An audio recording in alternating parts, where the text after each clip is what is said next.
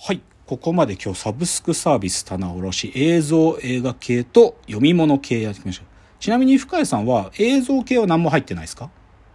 昔、テレ東オンデマンドおお3ヶ月ぐらいだけああ、なるほど、なるほど。なるほど。テレビ局系ねああ、それはあるかもね。テレビ東京は日経新聞の子会社ですからね。はいはい。はいはいはい。なるほど。読み物系はじゃあゼロですか？そうですね。日本経済新聞も買ってないですか？まあ買う必要ないよな、日経新聞なんてな。まあ、そういう意味では、まあ、大学の見るね。ごめんなさい、今ちょっと深谷さんの音声が途切れちゃったんで、読み物系は何か、失礼しました。なんかよ読み物系はなんか毎月買ってるものありますか？は、ないです。あ、ないですか。新聞はと、はい新聞取ってないですか？新聞は大学のああ、そうかそうか、了解、そうかそうかそうかそうか、そうだ、あるもんね。なるほど、なるほど。じゃあね、次はひょっとしたら深谷さん関わ、なんかひょっとしたらやってるかもしんない系で、音声音楽系のサブスクサービス。あ、で、正直僕は、音楽系は何もやってないですよ、サブスク。で、音声はラジコプレミアムに入ってます、これは。で、ラジコプレミアムはいいところは2つあって、まあ当然ね、あの、エリア外、あの、首都圏じゃないエリアのラジオが聞けるんで、でね、実はラジオ、なんていうのかな、爆笑問題さんのラジオでこういうの多いんだけど、広島のラジオ局のこの番組がとか言って、太田さんがよくトークでするのよ。で、そのね、他県のラジオって意外に面白くって、そういうのたまに聞いてたりすると面白かったりとか、あともう一ついいところはね、これラジコがね、ちょっと問題あるんだけど、ラジコってさ、その、いい番組あったとして聞くじゃん。でもタイムフリーで聞ける時間って、聞き始めたら3時間までしかその聞ける時間ないんすよ。なんだけど、例えばじゃあ、オールナイトニッポンで昨日のやばかったねみたいなのさ、何回も何回も聞くみたいなことができないの、使用上。けど、ラジコプレミアムに入ってると、日本放送だけじゃなくて、日本放送が、あのーネットしてる他の他県の、例えば FM 群馬とか、新潟新新潟朝日放なんとか放送とか、いろいろな局の同じ番組なんだけど CM だけが違うのがずらーっと並んでるから、良かったやつ永遠に聞けるんですよ。その3時間縛りを使っ、あるんだけど、あでも今回 FM 群馬で聞くかとか、べあの、はいはいベリーズラジオで聞くかとかいうのができるから、それがね、ラジコプレミアムの隠れたいいとこだと思ってますね、僕は。うんで、じゃあ、音声系はそうなんだけど、音楽系ね。で、これね、正直ね、僕ね、今必要性感じてないんですよ。まあ音楽系って代表的なのは Spotify とか、Amazon Music とか、他にもまあ LINE Music とかね、AWA とかあるけど、じゃあ Spotify 僕有料版プレミアムプラン980円なんだけど、入るかっつったら別にいいわ。なんか別に Spotify で音楽聴かねえし、ポッドキャスト聞いてるけど聞かねえし、で、ポッドキャスト金かかんねえし、っていう意味で Spotify も入らないし、じゃあ Amazon Music で、まあ、プライムプランっていうのは僕はもうプライム会員とか聞けるけど、でも、プライムプランっては、なんか聞ける曲がすごい限定的なのね。なんか、アンリミテッドプランって入ると全曲、何千万曲聴けるんだけど、あじゃあそれいくらかっつうと、Amazon プライム加入してる人の金額だと月780円なんだけど、いやでも780円払って別になんかずっと聞きてえわけでもねえしなっていうので、Amazon Music もちょっと別に入る気もないんですよ。だけどね、これ最近聞いてね、え、そうなのって思って、一ついいかもって思ってるのが、あの、YouTube プレミアムっていう、あこれまあ音楽に限ったサービスじゃなくて、シンプルに YouTube プレミアムってさ、テレビ CM でもやってるけど、YouTube の広告が出てこなくなる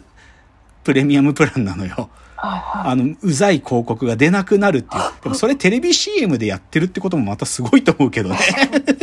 テレビ CM で広告が出てきませんなんていうのを紹介してるのすごい。で、これ1180円なんだけど、で、べ別にさ、僕は広告出てもいいやと思ってるから、これ無視してたの。だけどこれこの前さ、人に教えてもらったんだけど、YouTube プレミアム入ってると、その YouTube の YouTube Music っていうアプリでね、YouTube に登録されてる曲が広告なしでガンガン聴けるんだって。うんだから YouTube でさ、なんていうの？映像付きのやつ見ながら聞くとかあるけどさ、はい本当に音楽アプリとして YouTube が使えるようになるんだって、この YouTube プレミアムっつうのは。うんうんで YouTube には全部、すべての曲存在するじゃない？はい。だから、その、これだったらなんか、あ、確かに音楽聴くときに広告出てくるのうざいしなって思えば、YouTube プレミアムに入って音楽サブスクサービスだって捉える、直すっていうのは一つの手なのかもなと思ってますね。月額1180円。だからこれは今ちょっと検討の、そなんか、訴状に上ってるものっていう話ですね。だけど別に僕は正直音楽は、聴きたい時に聴きたい曲を聴きたいんで、なので、あんまりそんな強い、なんか、加入以降はないですよ。だからまあ、音声音楽系は正直ラジコプレミアムで十分かなっていうのが僕の立場です。うんで深井さんなんか入ってます？音楽系。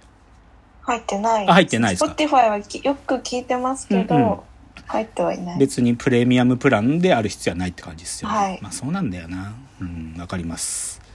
じゃあね、もう一つ。これちょっと音楽じゃない系で。また映像系に一部戻るんだけど、僕はね、ニコニコ系と分類してるもんなんですけど、はい。正直ね、まあこれね、日本の、まあいいとこでもあり悪いとこなんだけど、日本のこの映像インプラットフォームのさ、なんていうかな、サービスの状況って、は課金サービスをやろうとすると、YouTube だけではできないんですよ。定額課金の映像コンテンツを作ってる人っていうのは、どこでパブリッシュしなきゃいけないかっていうと、やっぱりね、ニコニコ動画なんですよ。い。ニコニコ動画で、ニコニ、なんだっけな、ニコニコ、なんとかブログ、なん、そういうサービスだったかな。いや、なんか、もとも、だから YouTube でさ、毎月いくらみたいなコンテンツ発信の仕方できないじゃん？で、読み物系はさ、別に映像系作れないから、そうすると映像アップロードして、毎週生配信するみたいので、定額課金やろうとすると、ニコニコで作るんですよ、今。でで、最近のトレンドは、そのニコニコで作ってるやつの半分だけを、前半半分だけを YouTube にもアップしていて、で後半も見たければニコニコに加入してくださいって形が、むっちゃ、まあ、これは基本スタイル。もうほとんどそうよ。それこそ、なんだろうな、ジャーナリスト系がやってるやつとかもそうだし、芸人さんがやってる系とか、文化人系の人がやってるやつもみんなそういう作りよ。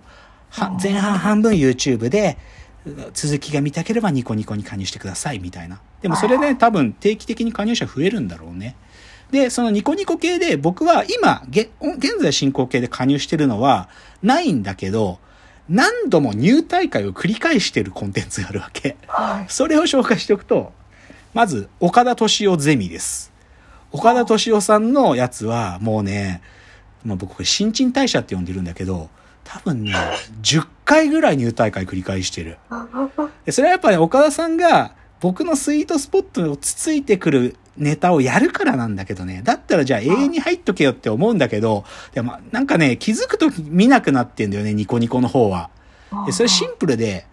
YouTube の方はアプリのユーザビリティが高いから全然苦じゃないけど、ニコニコって未だにスマホアプリのみ、なんていうか使いづらさ、めちゃくちゃあるのね。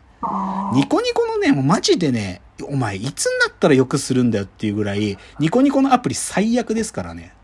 動画見ようとするとアプリ内ブラウザが立ち上がって、アプリ内で挙動してくんないのよね。そこ最低なんで。だから、見なく、だんだん見なくなって、もう入っとくの無駄じゃんと思ってすぐ解約しちゃうんだよね。らで、もうまた入ってっていう、すごい繰り返してる。あ一つ岡田敏夫ゼミ。で、二つ目が、あの、山田礼二先生のヤングサンデーっていうのがあって、これ多分一回ラジオでも紹介したけど、これも3、4回入大会繰り返してる。でも、山田礼二先生の方は、ね、まあ、まあ、面白いんだけどな、まあでも同じ理由だよな。YouTube で見てる、YouTube で前半あるから見るんだけど、